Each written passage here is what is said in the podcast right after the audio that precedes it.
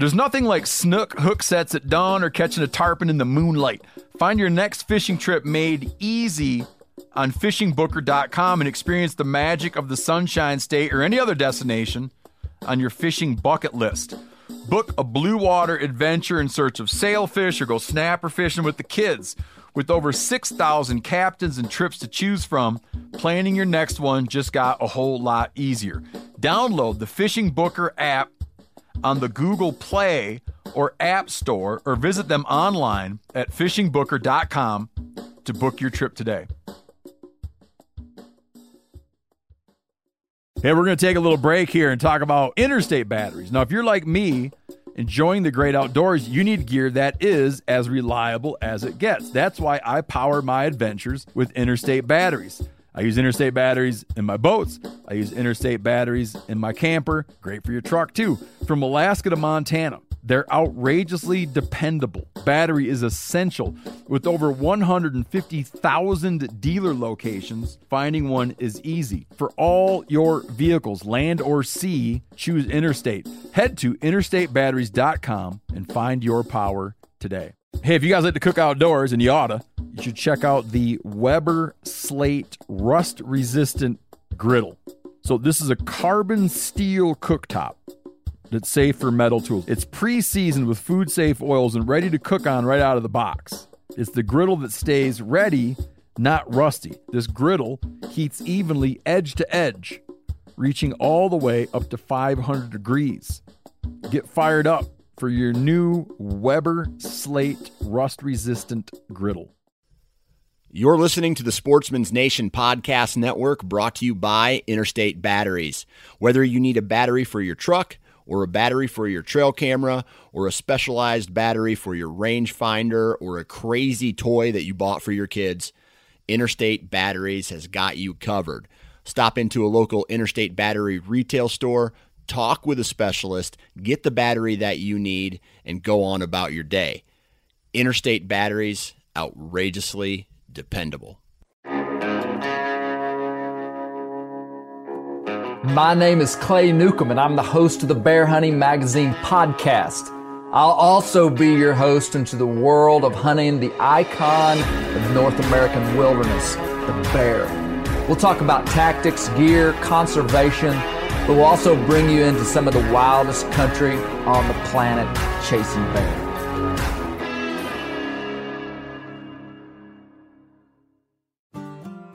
This week, we're at Bear Camp in Arkansas, and we have two Bear Hunting Magazine legends on the podcast. Well, three. Make it three. We've got my dad, Gary Newcomb. You hear me talk about him a lot. We've got James Lawrence, my Arkansas mountain man buddy. And then the third legend is Colby Moorhead himself, the Bear Tech. We're sitting around literally a campfire, and we're at our Arkansas Bear Camp. We talked to my dad and James about uh, a little bit about their hunting. Colby talks about his bear hunt. I'm not going to tell you what happens, he'll tell you what happens. But this is a very fun podcast with a fun crew.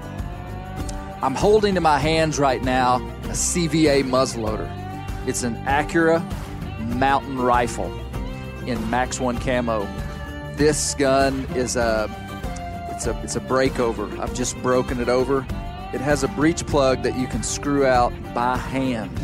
You don't need any tools, which is pretty revolutionary for muzzleloaders. All the other muzzleloaders I've had, you've had to use a special tool. You, so you can take out this breech plug in the field. I like this mountain rifle, Accura mountain rifle. It's got a 24 and a half inch barrel. It's light and it has a Cerakote finish on it. I will be using this gun in Arkansas in just a few weeks. I've got to put a scope on it, but hey, check out CVA muzzleloaders. They've got some incredible products, a full range of muzzleloaders, and an incredible guarantee on all their stuff. We're also getting geared up for some hound hunting this winter. We're getting the squirrel dogs ready, we're getting the coon dogs ready, and check out W Hunting Supply for all your hound related needs, whether it be Garmin stuff, whether it be leashes and collars, whether it be specialty hound gear. for our and hound merchandise, hats, shirts. Our friends at W Hunting Supply, Buddy Woodbury. Man, if you're buying anything that has to do with dogs, buy it from W and Buddy and his team. Check out our friends as well at the Western Bear Foundation. These guys are a nonprofit hunting conservation organization filling a very special place in the bear world, in, in our lifestyle of guarding the gate. Check out the Western Bear Foundation. A vital component of this week's hunt in Arkansas was Northwoods Bear Products. We use Northwoods on all of our bear baits. We used some of their gold dust powder. We also used their Gold Rush fryer grease additive. If you're baiting bears, you need to be using commercial scents. It just doesn't make sense not to. And Northwoods Bear Products makes the highest quality, best bear scents around. Check them out at northwoodsbearproducts.net. Also, check out their Instagram and all their social media stuff. Right now, they're posting a bunch of photos of fall bear hunts of people using Northwoods. Check it out. You're going to enjoy this podcast. Gary Newcomb, James Lawrence, Colby, and myself. Man, it's starting to feel like fall. Yep, Would y'all say? Definitely. Pretty incredible weather for the first weekend of Arkansas bear season. We're uh, we're sitting around a open fire outside. We're uh, in the Ouachita Mountains out here in Arkansas, and uh, Colby, this is a pretty legit setup here. Yeah, The, our guests yeah, super legit because I- know he doesn't know it. Now he knows how much his name comes up on the podcast. yeah. We've got some legendary Bear Hunting Magazine podcast guests Yeah. on the podcast today. hmm I've got uh, I've got my dad, Gary Newcomb. The Man. one and only. I can't hardly do a. It seems your name comes up a lot. You know it, don't you? Well, I hear it. Uh, I hear you lying to the public, Yeah. but but you know what? What I think when I hear that is everybody talks about. You know, when I was in business, people would come in and go, "My mama told me this. My daddy told me this." I mean, that stuff counts. Yeah. So you know, if you're a if you're a parent, stuff you're saying will resonate for the rest of your kid's life. They'll be 80 years old and they'll They're go, "My daddy Mhm. told me something." So I don't think of it as me. I think that's the way we were made. Yeah. We're made to think our parents know more than they really do. Well, let me ask you: do, Did you, or were, were you Oh, lying I to was me a genius. Uh, no, I, I mean I'm different. I'm, I'm not like most parents. I mean I'm a stinking genius. Okay, Uh. but no, you know I'm li- I'm just kidding. But no. Anytime I do a podcast, especially outside of just our bear hunting podcast, you you your name constantly comes up. Man, the wind has just picked up. Yep. It'll be all right. Will it be all right? We'll figure it out. Well, if you hear some wind noise, it's because we're That's that fall. yeah, it's that fall coming. Yeah. Well, hey, the other name that comes up a lot is James Lawrence. How you doing, James? Doing good. Doing good. You you Always during bear season. yeah. Love- Man, James, when uh now you don't listen to the podcast, so or at least I don't think you do. So I don't think you realize how often I end up talking about you. Um, you know, your name has been mentioned on the Meat Eater podcast, which is the biggest podcast in the land. And uh, your name was mentioned not directly, but I talked about my dad. But uh, no, so uh, no, everybody that follows what we do knows these two guys right here, and of course they know Colby Moorhead, the Bear Yep. Tech, Yep. which Colby's going to be the one of the stars of this conversation. Yeah. Don't tell him why, but no, James, how long have we been bear hunting and having kind of a bear camp? several years now. I don't. I don't know when we started. Really. Yeah. Um, look forward to it every year. This time of year, especially Yeah. for bear season. Deer season used to be my. Now it's bear. I love the the way we hunt, the way we do bait, Yeah. and get kids involved. Mhm. Yours in particular. Um, that means a lot to me. I enjoy it, them as much as I do hunt myself. I'd rather them,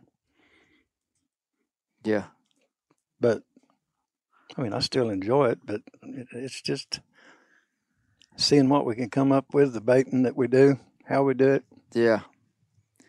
You grew up here, so you uh so we're we're not going to say exactly where we're at, but we're in just a little rural community in the Ouachitas. And James, you've you've been here your whole life. Yeah. You're 72. Yep. Dad, are you 72? 72. When's your birthday? March 17th, 1948. 48. When's your birthday? November the twenty seventh, 48? forty seven. 47. 47. You're a little older. Just a just a little bit older. Yeah. it's, you know, y- you're smarter than me. Hey, you were about to say it That's, that, shows. that's six months. that six months made a lot of difference. You learned a lot of stuff I missed out on. Uh, no, I, James, I think we, I think the first time we baited bears back in here was in 2010. I think it was 2010, and you let me and Lee Walt hunt your piece of property over there. Oh And- yeah. Yeah. And Dad was helping us bait, and we came in, and Lee ended up killing a bear over there. And we came back, and you hadn't even told us that you were bear hunting. You did, you you know, you just let us bear hunt over there, and I didn't know you that well at that time. Um, and now the way I knew you is because I wrote an article about you uh, that was in Arkansas Sportsman, and I was going to write an article about you for North American Whitetail, and then you nearly died. To- Really? That I, may- I, I had permission from uh, from uh, shoot, his name has escaped me. the longtime editor of uh, North American Whitetail. Um, what's his name? Golly, I'm embarrassing myself. anyway, like I had, and I was going to write an article about your shed horn buck of 1964, finding these shed horns and finally killing this deer when you were just a boy, while your dad and uncles were off hunting without you. You stayed home and still hunted this deer and killed it, and uh, and then you got real sick, and uh, and that kind of we just we just weren't able to do the article, but you're back. Hey, can I say something about James? Yeah. Y- You know, I'm a self taught hunter. No one in my family deer hunted.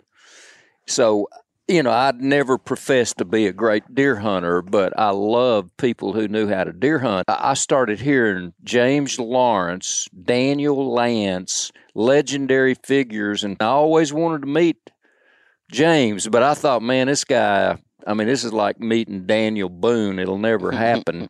so Clay came to me one day and he said, Dad, I, I want to meet, I want to meet the best hunter in Polk County. And I knew that James would be on the target list, but I had no way of connecting Clay to James. So we went through Joe, Yeah. Joe Lyles. Uh huh. I said, Joe's a real good hunter, and Joe is raised here, and he will put you on the guy. Well, what I was trying to do, and this is a different article, is I was trying to write an article about mountain hunters. You know, just hunting in national forest, just hunting in the mountains, and that's when I called Joe Lyles, and and uh, and Joe Lyles is a good hunter, uh, but he told me about you, and so uh, yeah, I just went and knocked on James's door, and we've been best buddies ever since. You know, he he was just an he an iconic figure to guys like me. I mean, we just everybody knew the name, but you never had the opportunity to meet the guy unless you were local. So anyway, it was a pleasure to get to know what a humble guy and wonderful person James is. Yeah. So anyway, yeah, yeah. I wouldn't be that humble. I would be telling you how good of a great hunter I was. If you'd killed that many Yeah, deer, you'd have been telling "Hey, man, everybody. Me monkey with me, I'm too good. Man, hey, okay, this is the James segment. Yesterday we were in James's garage, and he's got he's had to he's had to expand his whitetail wall because he filled the whole wall up in his garage. So now he's hanging them out on the porch. but the old set of deer from when he was even a kid through the 70s and 80s is all in his garage.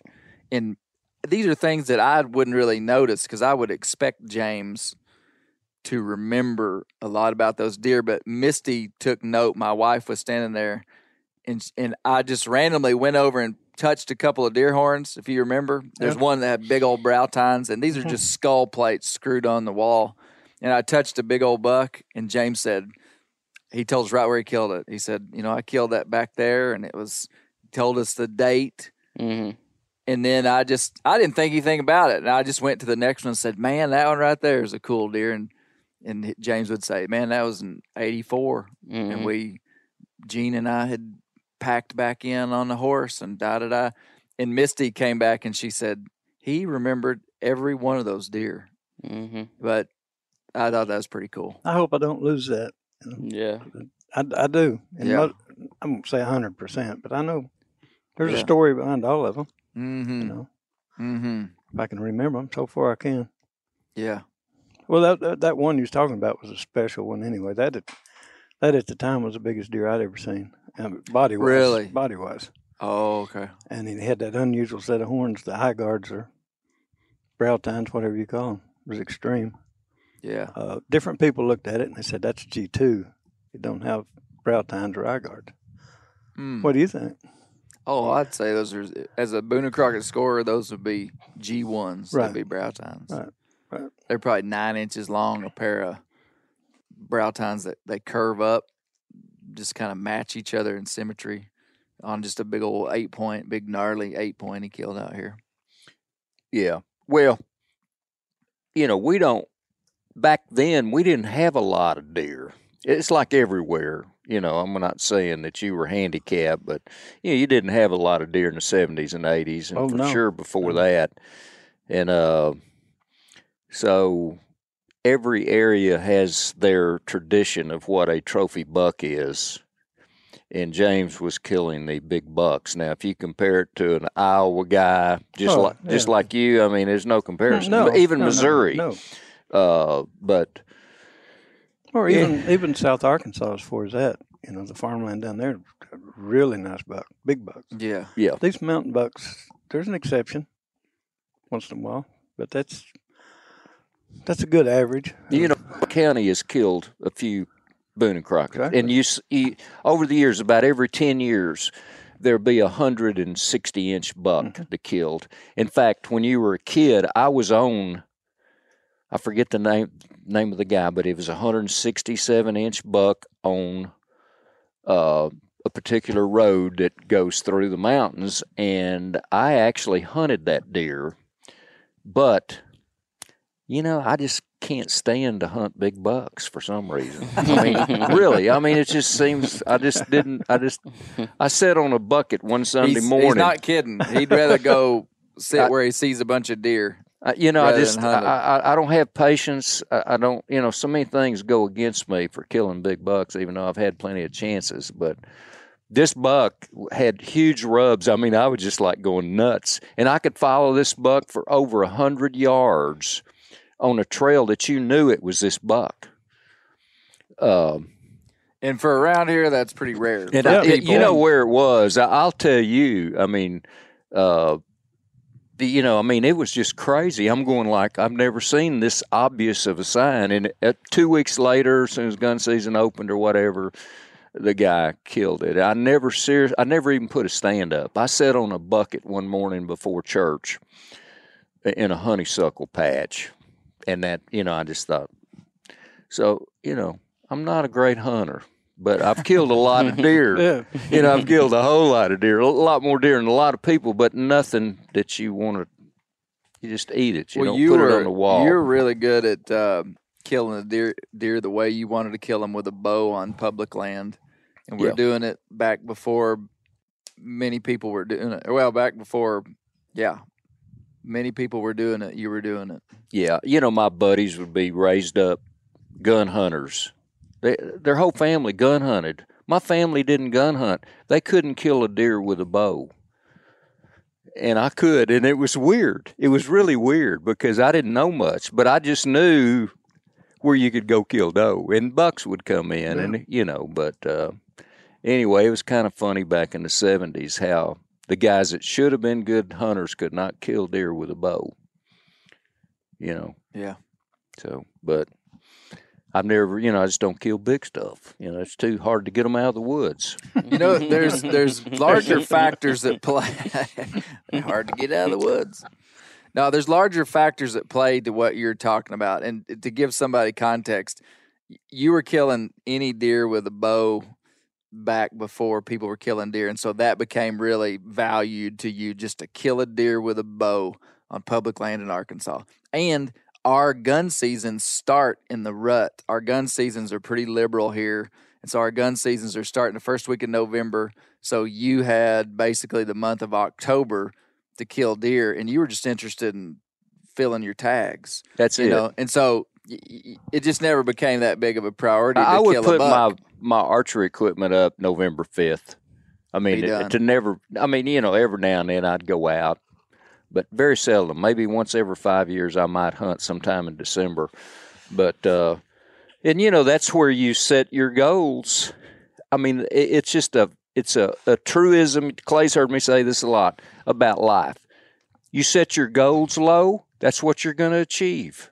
You know, if I'd have said, I want to kill big bucks, I probably, even though I've had plenty of opportunities, you know, I probably would have killed a bunch of big bucks. Yeah. Instead of killing a lot of small deer, I probably would have killed a few big bucks. But I don't want to do that. It's too boring to me. really, I mean, I'm just not geared to be. I'm a geared to be a scouter. That's it. You're good at scouting. Yeah. I always allowed patience was the name of the game, and older I get, the less patience I, I have. Mm. I uh, I could go to stand in the morning with a light and leave that stand at night with a light. And my granddad always said three days in the same spot would kill a deer. So Mm. sometimes he's right, sometimes he's wrong. But if you sit there from daylight to dark, which I can't do anymore, um, that was one of my secret deals was just the fact that Three days. find a good scrape line. And, I used to, back in the 70s, I killed more deer over scrapes. Mm. Nine o'clock in the morning, as a rule, I'd go to work 10. I'd be there till 9. And I don't know what happened. Didn't It don't work that way anymore. But back in the 70s, you find a good scrape. Uh, you sat on it daylight to dark. In three days, you'd have him. Hmm. So that way, you just look for the biggest track, the biggest hook bush. So What do you mean it doesn't work? It, it, you're being I- literal. I, I can't scrape hunt anymore. I mean, I can't do any good scrape hunting. They, you just don't see the deer. I just don't. I don't have any activity. I can sit there and put. Well, I didn't have cameras then. We didn't have cameras. Yeah. Uh, we just went by the sign, you know, in the tracks. If it had cameras back then, I wouldn't have been sitting there because I wouldn't be getting no pictures. It's always night. They and they don't run scrapes. Of course, we got a lot more deer now than we had then. But back in the '70s, scrape hunting was the way to go. You know, I think there's something biological in what you've said because I've heard some really good local hunters, y'all would know who I'm talking about, tell me the same thing. Is they said, they said, it, it, and I I can't explain it, but they they noted the trend over a long period of time is that uh, the buck sign is different than it used to be, and and I I mean I wonder if it just it had to do with uh, low deer density and then high deer density because now we have a lot more deer and maybe somehow that's affected the way they're using and making sign i mean it sounds crazy but i've heard too many people say what you just said Well, it was it was um, it was so much fun because you find the scrape, a good scrape. I mean, you don't just you know they make them, but you find a main scrape that he's been frequenting, twisted limbs over the scrape.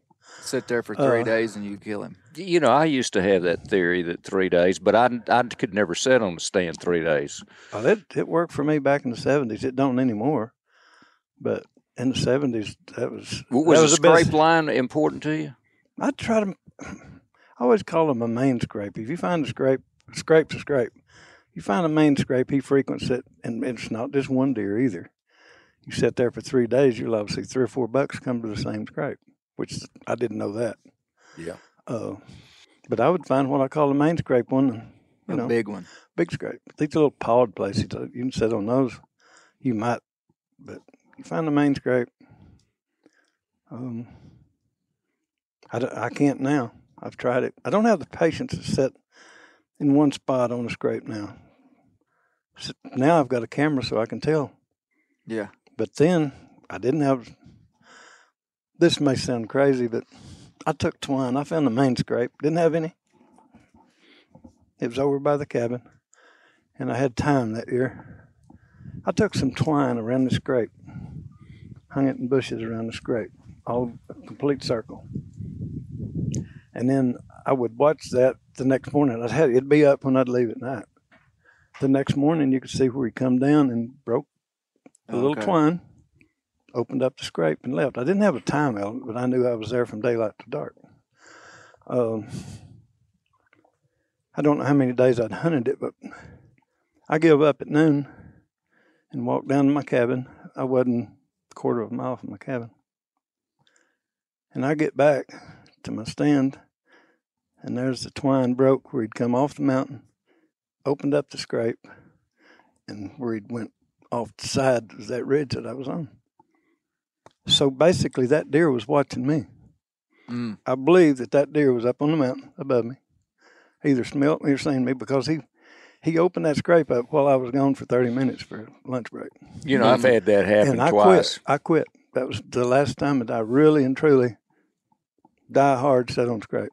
Mm. If I'd had cameras, it wouldn't took long to figure it out, time element. But that's the only way I could figure out where he was coming from. When he come off the mountain, he broke that little twine that I just had circled, uh, Yeah. and he done that while I was going to lunch. So, so Mm. he whipped me. You know, we we had that happen down in southern Arkansas. We've we found scrapes that were like the size of your truck. I mean, I can't remember. They were just unbelievable to a young hunter. You're just going, you got to be kidding, man. This is crazy. We would leave, maybe find it at ten. Uh, this happened one time. Find it maybe ten o'clock. I'm just making that up. Then we go back to camp, mess around, come back that afternoon, and the scrapes worked you know, so that two hour period worked. And then one day I had a, I like to hunt acorns, and I'm sitting here watching a spike buck eat all my acorns. And finally, I run him off, and when I run him off, I look, and there's a huge buck, Yeah, one I of our old that. spots, Yeah. had been sitting up on the side of that hill watching this spike eat all those acorns, probably about ready to come down. and I mean, he he was one of the he was one of the really big bucks in that area. Had some big rubs around in different places. And uh, anyway, that's just hunting. That's how they get big. Mm-hmm. They let the little ones go in first. But if you can find a doe in heat early, just one. I mean, it just goes crazy. The woods goes crazy. And, and, you know, I've only had it happen in 40 years of bow hunting. I've only had it happen a couple times where a doe would come in around the 20th Of October. of October. And I mean, you know, you just, I remember Clay was off in college and he came home. I said, Clay, you got to get down here. You got to hunt this buck. And, uh, you know, I had a shot, 32 steps. And, you know, you know, I just shot under it. It was huge, 12 point, one of those beautiful 12 points, you know, just bam, bam, bam. And, uh, 20th, 23rd of October, doe comes in next Saturday. I mean, I wait a full week to hunt it. The next Saturday, the buck comes in again. I had a 10 point, a 8 point, a 6 point one Sunday morning No before four point? before church. no. And uh Six, I mean, it, it was just crazy this particular spot. And this buck would come up and click. I might have Yeah. told this. yeah, I think you, you, know, the did. clicking buck. I mean, it, it was just, I learned more in that one setting, I guess, than I've ever learned in my life about deer hunting. You know, But I wonder. I wonder how much our knowledge of deer hunting is anecdotal, and the word anecdotal meaning based upon experience, not necessarily based upon science or per- based upon perceived experience. Like you know, because like we have all these experiences in the woods, and we come to a conclusion pretty quickly. Like predators, humans in general, we perceive data. You know, like you perceive something that's going on, and then you come to a conclusion of what happens, and then you build a strategy around that conclusion. And if that if it works, then your your your conclusion is validated.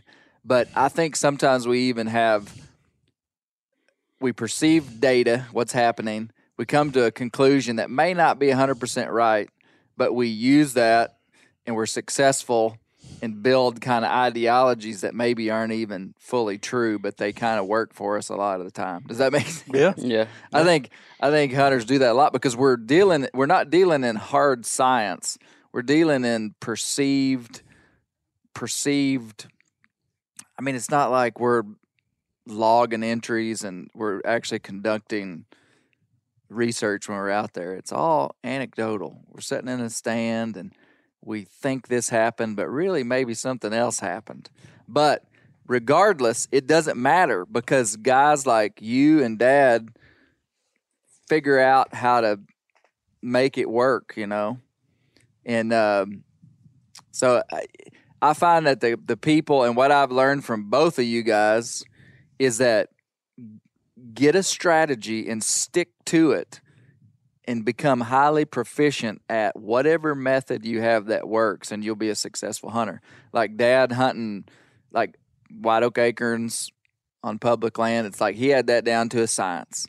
You have down to a science slip hunting the national forest and uh, and moving through timber and and monitoring buck sign. And I mean, you just can't hardly keep James from killing a buck. James doesn't know this, but every year he says the same thing. Every year for the last 10 years, this time of year, he says, Man, I can't find a buck. There's no bucks around here. And then by the end of the season, he's got two big racks hanging Mhm. on the porch that he killed. Now, I wrote something about James the other day in the magazine. I said he has an uncanny ability to uh, just draw out game in places where other people can't. So, James, you can keep telling me there's no big bucks around, but you're going to find He's one. a he's a liar, man. The guy's Yeah, lying. maybe that's what it is. You're holding back on us, man. Yeah, give me a break. Uh, hey, I gave him some intel yesterday where a big buck was because we saw one across the road in National Forest. A Oh, good, really? a good buck. Yep. But he says there's a lot of people hunting over there. So, no, um, yeah. Well, hey, we're here to talk about bear camp, but all this to me, this is this is good a good context to talk about bear camp because our our bear hunting here in Arkansas is supplementary to our deer hunting. That's just the truth.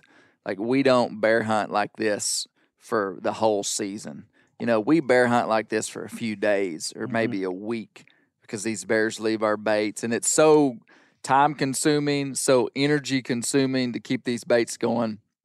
It's like we have this flurry of activity that leads up to this one weekend where we can all get here, where the kids can be here, and we have this um, fun weekend. This week, we this this year we stayed at a real nice uh, cabin out here yeah. that uh, James built. This cabin. It runs off solar. James Carpenter. hmm James is a carpenter and, and more than that. And he and his son hooked up all the solar, and this is a super cool place. But um, what do you? Why is this weekend special, James? Like, why do you like this so much? What's a that's a hard question, but I I look forward to, to it from one year to the next. When we're slowing down from this, you know, three or four days. I hate to see that go, but I think about the next year. There's three or four days here, or, a week maybe, that uh, we put a lot of effort into it, and it's worth every bit that we put into it. Yeah, Um, I enjoy kids experiencing what I did when I was a kid. A lot of people don't get to do that nowadays. yeah, But A few days of bear season, just see the smile on people's face. yeah. I Like the Brent last night, he couldn't wipe that grin off his face. Oh, yeah. Well, we've got. Uh, I think we're working with uh, between David's. We're working with. Uh, let me hold that. We've got a the problem with uh, having these old guys on the podcast is they get up, move around. Dad's getting his coffee. Um, I think we've got five bait sites out here, and we can only bait on private land in Arkansas. Everybody right, knows that Right. and um, we it's funny they everybody's heard us talk about these baits some baits are just prone to have big bears and some aren't our baits out here kind of hit and miss with big real big bears Mhm. but we always have bears and uh, let's just start so i was in uh, everybody heard the last couple podcasts and i me and colby were in montana Mhm. elk hunting. And Yep. so James was doing all the work for us. And we kind of, you know, I'm kind of in charge of gathering bait and I bring it down here. And then James is kind of in charge of keeping the baits going because he's living, you know, he lives pretty close to these places. And so before I went to Montana, I went and uh, got a, got some bait. James also got some bait because I couldn't locate any bread up where I'm from. So James had to drive. But uh, been baiting these bears for about three weeks, coming up to this, I think. And um, so I brought three kids down here, Bear River and Shepherd. And uh, now Bear Newcomb has made a commitment to not kill a bear over bait He's sticking to it. and to try to kill a bear in national forest. I respect that. Mm-hmm. I Yeah, really do. For his first bear. Right. yeah, yeah. He, I talked to him about three years ago because I knew we could put him on a bear bait and get him to kill a bear. And uh, there were several factors that went into it, but with Bear in particular, I felt like that he had enough internal drive. And I just, you know, every kid's different, and I just wanted to give him a goal that he could move towards. And he had hunted with me quite a bit out in the mountains, and he he loved it. Like he, man, as as a parent, you, you built this inside of me, Dad, is that you shape the value system of your kids. You show them what has value, and and hunting bear over bait has incredible value. But with bear in particular, we've hunted national forest for deer and bear, and I really emphasized that to him that hey, this is a tough way to hunt them. This is a difficult way. You got to be a woodsman to do this. You got to have persistence. You can't think about this in terms of a single season. You got to think about this in terms of multiple seasons. And uh and he I could see he was latching on to this. And I said, I tell you what, how about what if, and I let him make the decision, but I said, what if you didn't kill a bear over bait? And that's a tough decision for a he made the he made he pretty much he made that commitment when he was 12. Mm-hmm. He's 14 now. That's a tough decision for a 12 year old to not take his bow and go out here and sit on a not a for sure deal because it's not, but a pretty for sure deal Mm-hmm. while his brothers and sisters are killing bears and getting validated by people and getting pictures put up on Facebook by their mama. You know what I'm saying? Yeah. And bear just every year, just like, nope, I'm going to kill one out in the mountains. I'm going to kill Mhm. one out in the mountains. And uh, so uh, he'll he'll that's that's the decision that he's made. So we got a tough row to hoe to get him on a bear out there, but we're going to try. Um, but River and Shepherd hunted this weekend, and uh, but who got the hot seat was Mister Colby, the Bear Tech Moorhead. Yep. Um, Colby, you so this is your first time to come here. And Yeah. I tell you that you're in a coveted chair here, brother. Yeah. Uh, nah, what's what's it been like for you? Oh, it's been great. I think the thing I was looking most forward to was meeting James. Yeah, hear his name so much around the office, and this is like, this guy is he for real? no, now no. we find out he's been lying to us about these deer. He Yeah. knew where they were all the time. Yeah, yeah. no, no. Meeting James has definitely been a highlight of the weekend, and uh, just the kind of guy he is. Like, not, I mean, not even knowing like all the history about all the bucks he's killed and everything. Just like meeting when you meet somebody that's quality, it's just like that makes it makes the trip worth it, you know. And so uh, I think for me that's been a highlight. And then, I mean, yeah, getting to hunt with Shepherd was awesome too. You know, we sat so together. describe describe your hunt then. Yeah, so my hunt, we we had a bait that we decided to hunt it in the morning, but we had to watch and make sure there weren't any bears up there. So we stayed stayed back Well, probably. the wind is howling, acorns Yeah. are falling, leaves are blowing. Yeah.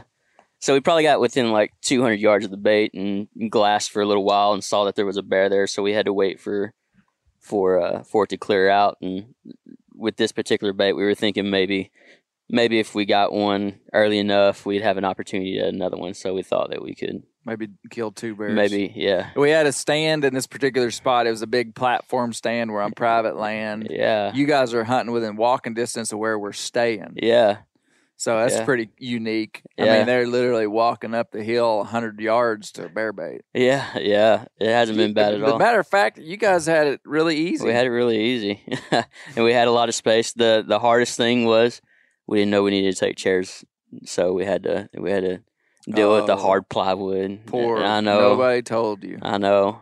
I mean, I thought we were going to be dealing with strict luxury, and we just I didn't think about it. I didn't think about it either. I just envy on the big the Yeah. platform stand.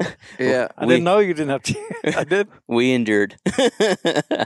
no, it wasn't. It wasn't bad at all. No, it was just fun hanging out with Shep out there, and it's just not often that I hunt with other someone else inside the stand. And Shep and I have been, you know, playing basketball together and stuff, and so it was just fun to do something different. And uh, yeah, So you hunted the morning. hunted So the morning. open opening morning, you you saw a bear from about a hundred hundred and something yards away. Yeah, the hunt the hunt was on before we even got in the stand. And hey, that's exactly what I tell people to do, Colby. Is that if you're hunting bears in the mornings, you got to be careful because the bear's going to be there all night. hmm And if y'all had walked in there before daylight with flashlights, you would have spooked that bear. Oh, for sure. So you waited till daylight, and sure Yeah. enough, there was a bear there, and you let it walk off, Yeah, and we then you went to the stand, and then you hunted the whole morning and never came back. never came back. And then uh, we we I think we could, probably could have stalked the bear, but we didn't want to blow it out. We didn't know what the wind would do, so we just hunted the morning till about ten thirty, and then just came out and went back that that afternoon around four, and uh, just sat there. And that bear came out eventually and was real like nervy, um, and then it left, and then it came back, just like I mean, just like it had done this a million times, like it had this whole thing, like it was smelling the wind and just like real nervy.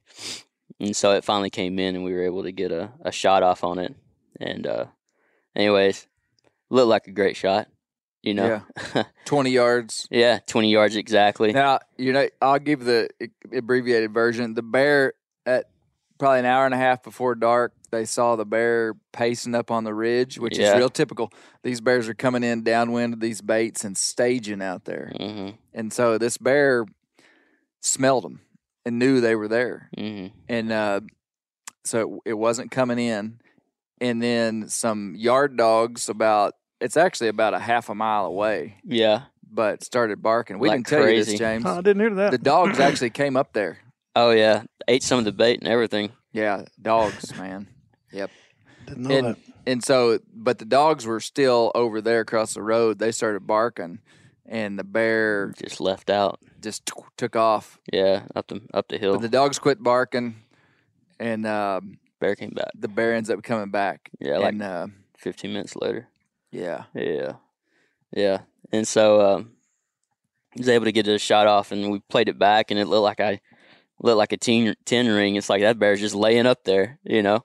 And so, uh, but Shep, he had, he was like, I think it might have been a little far back, and we think he saw like my fletching or or something. So the way the bear acted wasn't typical. Like it ran up the hill a little bit, stood there for a minute, and then just moseyed off like nothing had ever happened and so that didn't make sense to with like what I saw or what my shot did, but it made sense with what Shep thought he saw. so I was like, so the bear "Oh." acted like it was hit far back. Yeah, I was thinking it's like He felt like it was a double lung. yeah, I thought it was a great shot and shit, and so I was like, well, maybe I didn't see it right because that bear was kind of acting like like that. So we, I we had filmed it, and so I I punched in on it, and I mean it looked like a perfect shot, and so I'm feeling really good. Yeah.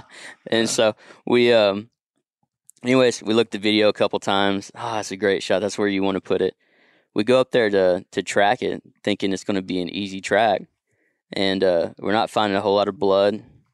And then we start finding a little bit of blood and a little bit more blood, and that bear laid let's down. let's let's stop right there. You came back to camp, yeah, I didn't touch the arrow or anything. I just backed out. and I didn't know. by the time you got back here, my mom and dad were here. yeah. James and David had come. There were probably fifteen people here hmm within White Oak Acre and on the tin roof. I don't know if they could hear that. uh, probably 15 people here. And when we went up there, I bet there were eight of us tracking that bear, which honestly is not an ideal situation. Yeah, but nobody wanted to stay back. yeah, it's too easy. It's just Yeah. let's just walk up the hill. Everybody was just like, "Let's go." yeah, Nah, that's if if it had been a a little bit different situation, I probably would have said, "Hey, let's let, let's just get about three of us and go up there." But Yeah. the kids wanted to go, Yeah. and so anyway, so we go up there thinking it's going to be a fifty yard trail job, yeah, and we don't find it. Dad, he just ten ring that bear, He did. ten ringed it, and there was no blood, and the bear didn't hardly act like it was hit. And we finally found blood 20, 30 yards. I mean, started finding good blood, probably 30 yards from Yeah. where the bear was shot. hmm And it was deep red, kind of like muscly cavity type blood. And I thought, well, he's hit it yeah. And, low. well, and even the arrow didn't look. The arrow was almost clean. You, the, and we're we're we're going to describe something to you here that's typical of bear, which is That they're was- that was a mysterious. That was the cleanest pass through I've ever seen. Yeah, yeah, the arrow. If he'd have just put it in his quiver, you probably wouldn't have been able to pick out which arrow had been shot. No. And did that impress you? Yes, did. Yes. Yeah. and and so we we finally get on decent blood and we trail this bear and we find where he laid on the right up against a big pine tree um and i said oh man this bear bedded down that's not good because it wasn't it had bedded down wasn't laying there but we saw good blood coming out of the bed so you know it'd been two and a half three hours and so we're like well let's just go a little bit further Mhm. we go another 10, 12 yards, and there's another bed. And then we go, oh man, that's not good. But we see good blood, and the bear starts to turn downhill. And so, and I'm telling the kids to get back. And, you know, I think probably the most dangerous thing we do as bear hunters is trail wounded game, especially at night. I mean, that's how you could get chewed up. I mean, of all Mhm. the things we do, aside from driving on the highway, getting chewed up by a wounded bear is a real possibility, especially with something like that. So I'm thinking about that with all the kids, and Mhm. so I'm saying, get back, get back, everybody, and we're trying to track this bear. And anyway, we go down another ten yards, and there's another bed, and finally I say, that's it, we got to get out of here. This, you know, you this bear is alive, Mhm.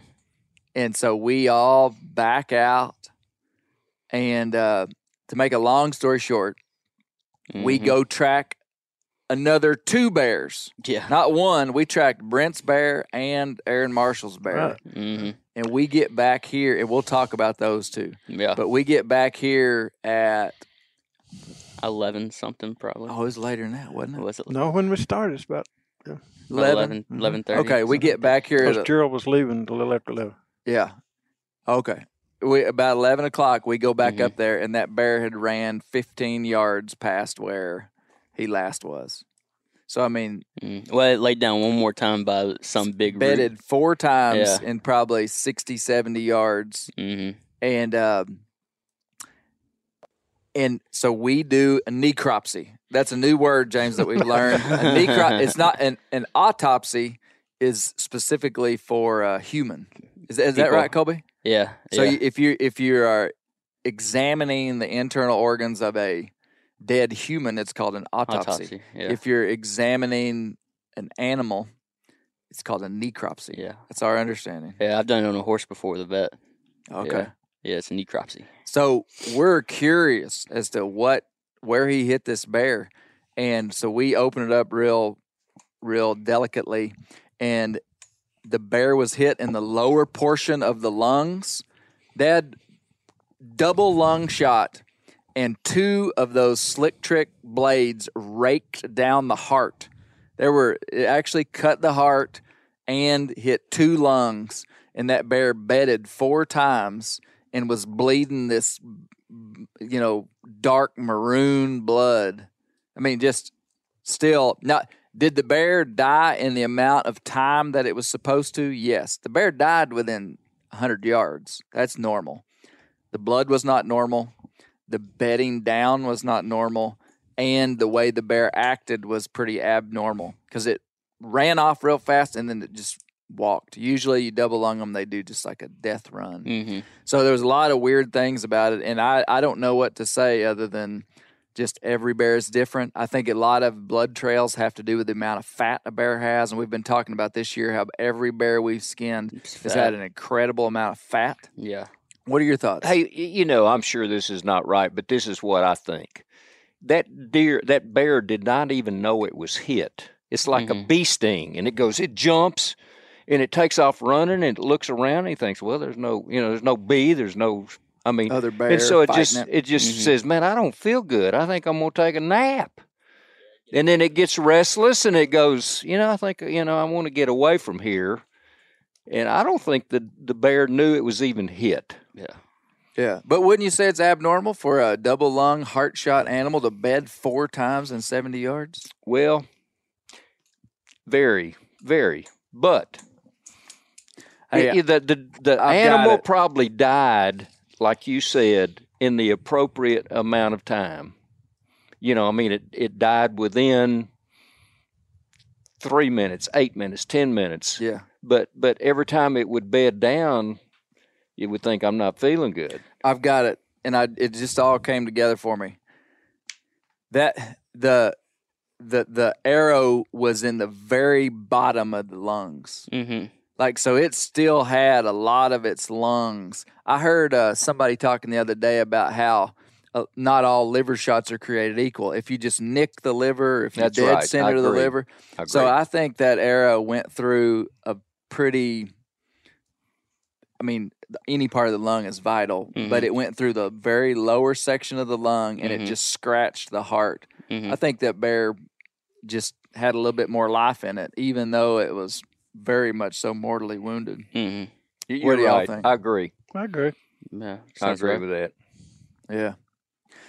Well, for your first Arkansas bear. Yeah. You've killed a bear up in Canada. Yeah. Yeah. My first state Man, we're bear. dodging dodging smoke here. Yeah, I'm getting smoked out. Uh, yeah, my first U.S. bear. Yeah, so you killed a bear in Canada. Were you, were you excited? Yeah, yeah, yeah. yeah. After it finally was like, oh yeah, it was good. Oh, there's always drama, Yeah. man. You wonder if you killed him or not. Hey, you I would like to say that the picture of those two bear, and with Bear, the human bear, yeah, with his eight point buck there, was one of the prettiest bear pictures I've seen. That's- I mean, it was beautiful. That's You'll probably see it in Did the you see it. James? That's priceless. Yeah. Yeah, yeah, they'll see it in Bear Hunting Yep. Magazine. That's Mhm. cool. Well, and, and so now that's a great segue into where those other animals came from. So Brent Reeves, our buddy Brent Reeves, who's been on the podcast a Mhm. lot, Brent was hunting over here a couple miles, and uh, now Brent had wasn't really part of the camp that much because he just drove in real quick and started hunting. Um, but he shows up at camp and says, "Hey, I killed a bear." yeah, And uh, so you'd killed a bear, he'd killed a bear, yeah, and so we go over to help Brent, all of us, just a mm-hmm. whole mob of people, Yeah. go over to help Brent track his bear, and he'd heard it death moan. five times. Yeah. So Brent's killed two bears, and both of them have death moaned. I can't remember the last time a bear I killed death moaned. For real. Your first bear did. We remember that. Yeah. Yeah. Dad was with me the first bear I killed, and it death moaned. But so we go over there, and when we get there, some of our other friends, this is just a small, tight knit community. That's the that's the answer to we we get over there and on the side of the road is a truck that we recognize and it's uh they wouldn't mind us saying their names. It was it was Aaron Marshall and his dad, Ken. And uh they say, Well, we've shot a bear. And uh it's funny because Aaron listens to this podcast and and uh he told me where he shot it and he said, you know, he said they'd listen to I can't remember which podcast they listened to. Well, we find Brent's bear. I'm coming. I'm going to come back to Aaron because we learned some stuff on his bear as well. Um, We fi- we find Brent's bear relatively easy because it had only run about forty yards, and it was a very nice boar. Yeah. We think three fifty plus. Um, James found it. James found it. Yeah, we were all over the hillside. Dad, this bear, there's just almost a straight cliff, and we find this bear wrapped up around kind of a, a tree, about a two inch sapling on the side of this cliff. And, and Brent and I get to the bear, and I pick up its head to look at it, and we're high fiving. And when I pick up its head, the body shifts and that bear just goes to the bottom. I mean, just disappears, poof, and goes all the way down the creek. It was a bobsledder. Yeah, and so Yeah, we really. relocated our, uh, we relocated to the creek, and uh, no, so Brent just made a great double lung hit. You know, mid mid body. You know, dead center of the lungs. The bear didn't go far. hmm And uh, so then we got Aaron had shot a bear, and it was his first bear, hmm and it was just a little ways up the road. And so we said, "Well, let's all go help Aaron track his bear." And so we go up there, and we track the bear, and it was almost identical to your blood trail. Mm-hmm. Exactly. It- Two in one night. yeah, I, weird. just kind of a mystery what happened. It was this deep red blood. Um, found multiple beds within a hundred yards, and finally, after the third bed, and it had been like five hours since he shot it, so we waited the appropriate time, which that's the biggest thing is give him time, and we at the third bed. I was like, "We got to get out of here, guys. This is we we just got to come back in the morning." And it was getting real thick. Yeah. And so that's what we did. We all dropped out. And then Aaron and then went back this morning and found the bear 20 yards from where we stopped. Before we turned around. Yeah. And uh, so they came by this morning and had the bear in the back of the truck. And Yep. we helped them skin it. The bear, it's been cool. So the bear was in good shape. Um, Mhm. So they were able to, you know, Have you do you have any safety tips on tracking a bear like that? Is it legal to carry a pistol? I In- mean, I mean it, it's dangerous. I think back about that bear we tracked in Oklahoma, how crazy that was.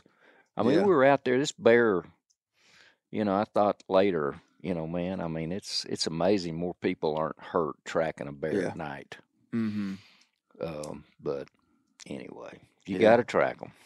Yeah.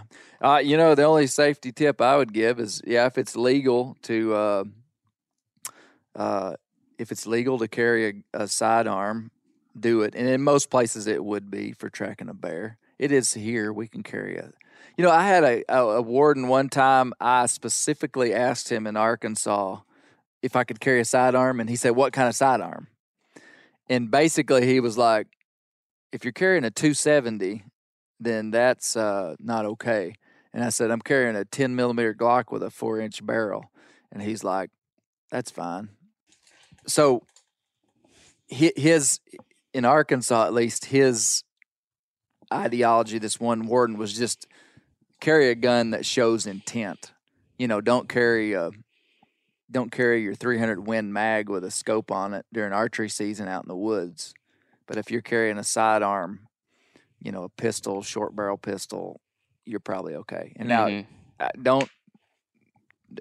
Somebody needs to check with their warden, but I don't. I usually don't carry a sidearm around here, but uh, a lot of people do, and it's probably a good idea too.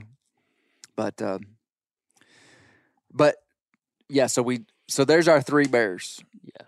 That we had, and then bears buck. You had to Mhm. so this we got this cool photo of Colby's bear, Brent's bear, and then Bear Newcomb, my son, had uh, because he wasn't bear hunting over bait. Mhm.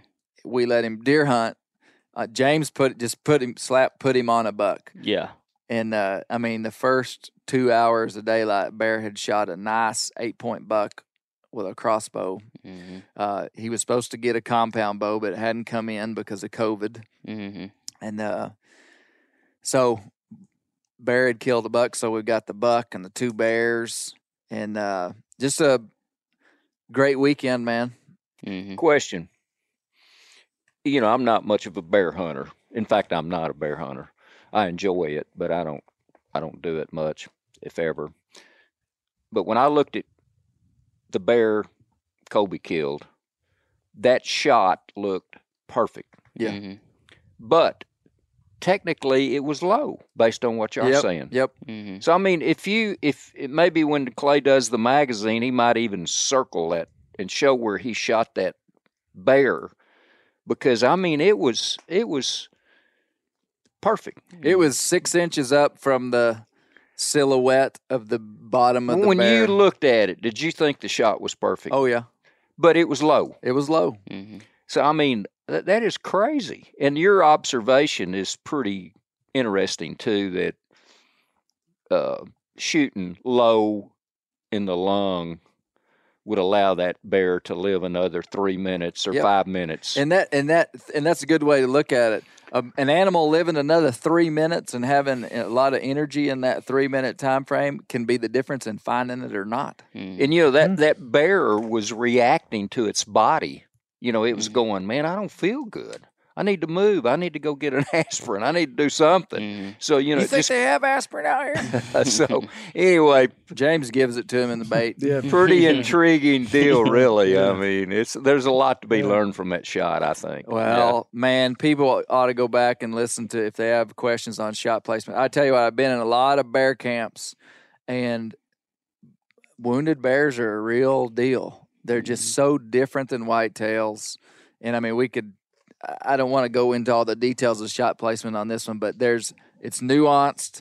You better make sure you got your ducks in a row before you pull a trigger on a bear. Mhm. Hey, you know what I would say, but I wouldn't do it. I'd follow your instructions. But when you see a shot like Colby had, and you know it's a good shot, go ahead and stay with the bear. You wait three hours, the bear's dead. Mhm. I mean, he's dead as a stinking hammer when y'all turn around. Yeah, he was. So, so really, you should have went ahead and said, you know, hindsight, twenty twenty. The best thing to do is come back. But technically, when you see that arrow and it's gone through both lungs, that that sucker is as dead as a hammer. Man, you ought to have seen the arrow though. If you'd have seen that arrow, you would have said it was an optical illusion what we saw. Well, you know, when when that thing goes through a deer, You know what I mean? it, it's go, it when it goes through Yeah. a deer. You know, you're going to see that thing's going through hair on the way out. It's And almost fat, like yeah. you got it.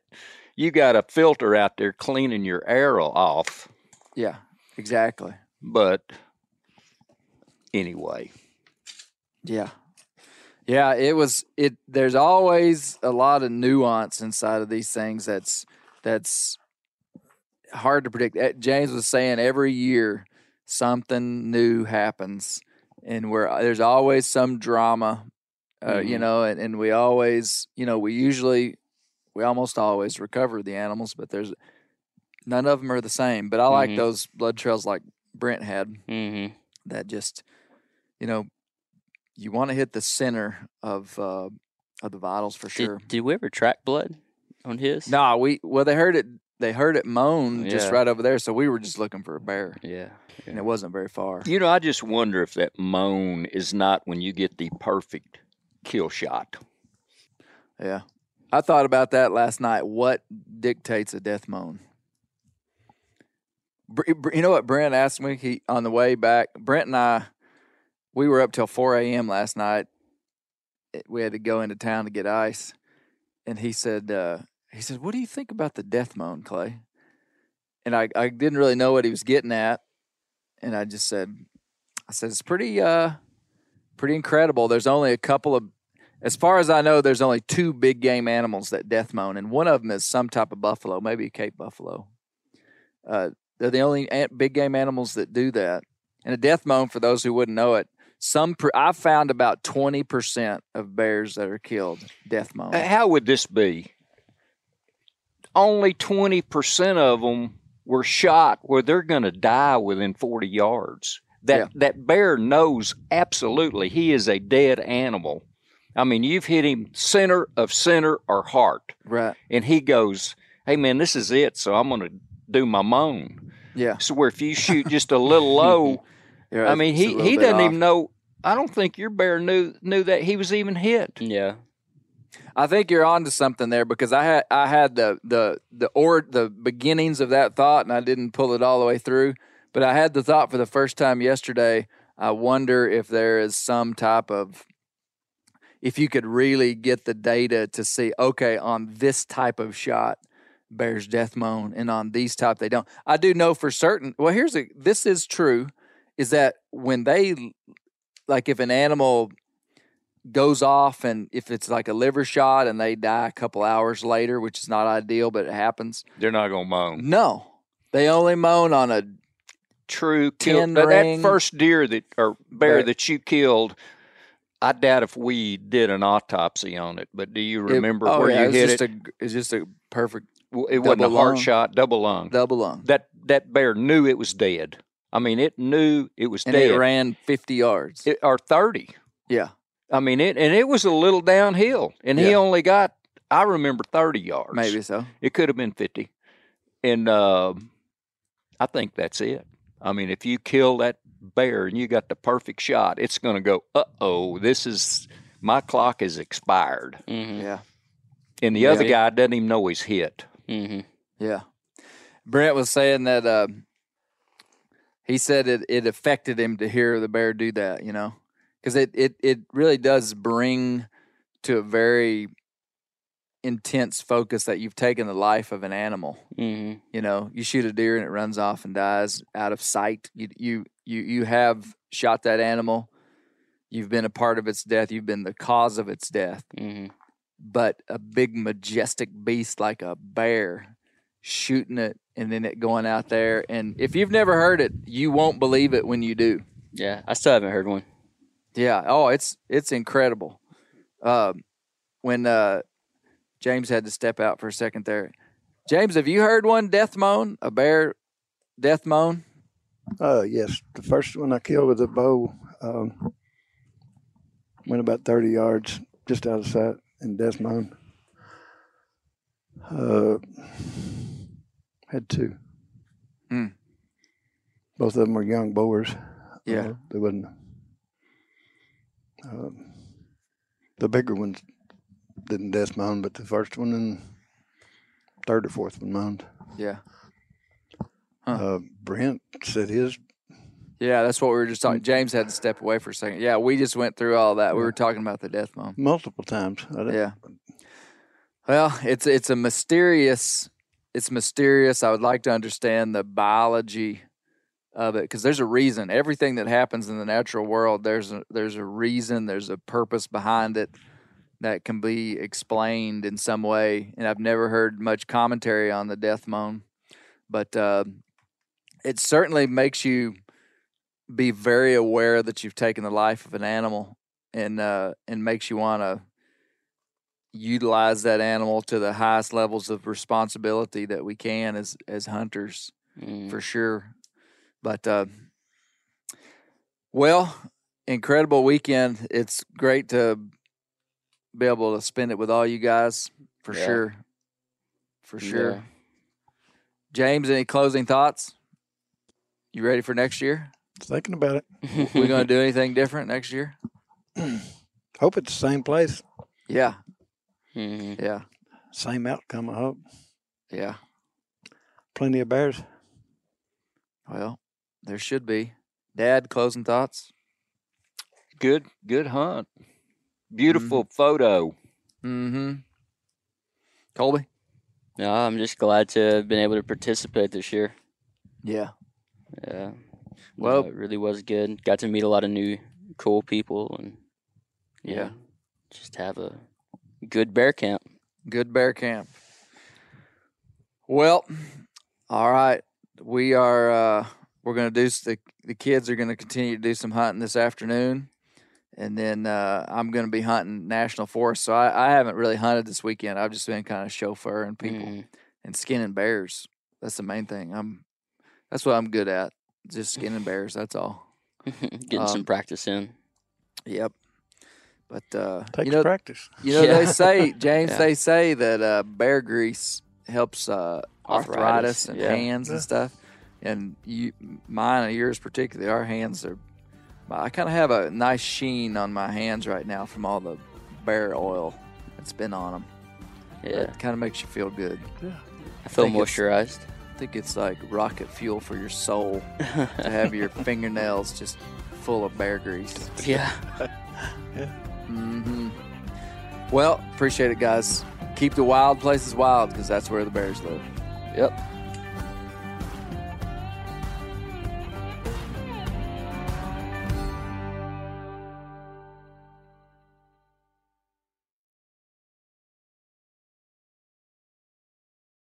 Hey, if you guys like to cook outdoors, and you oughta, you should check out the Weber Slate Rust Resistant Griddle. So, this is a carbon steel cooktop that's safe for metal tools. It's pre seasoned with food safe oils and ready to cook on right out of the box. It's the griddle that stays ready, not rusty. This griddle heats evenly edge to edge, reaching all the way up to 500 degrees. Get fired up for your new Weber Slate rust resistant griddle. You ever get that feeling the walls closing in, the concrete jungle suffocating you? You crave some wide open spaces, the chance to connect with nature, maybe in a spot all your own. Well, head over to land.com. They've got ranches, forests, mountains, streams, you name it. Search by acreage. You can search by location. You can search by the kind of hunting and fishing you're dreaming of. Land.com. It is where the adventure begins.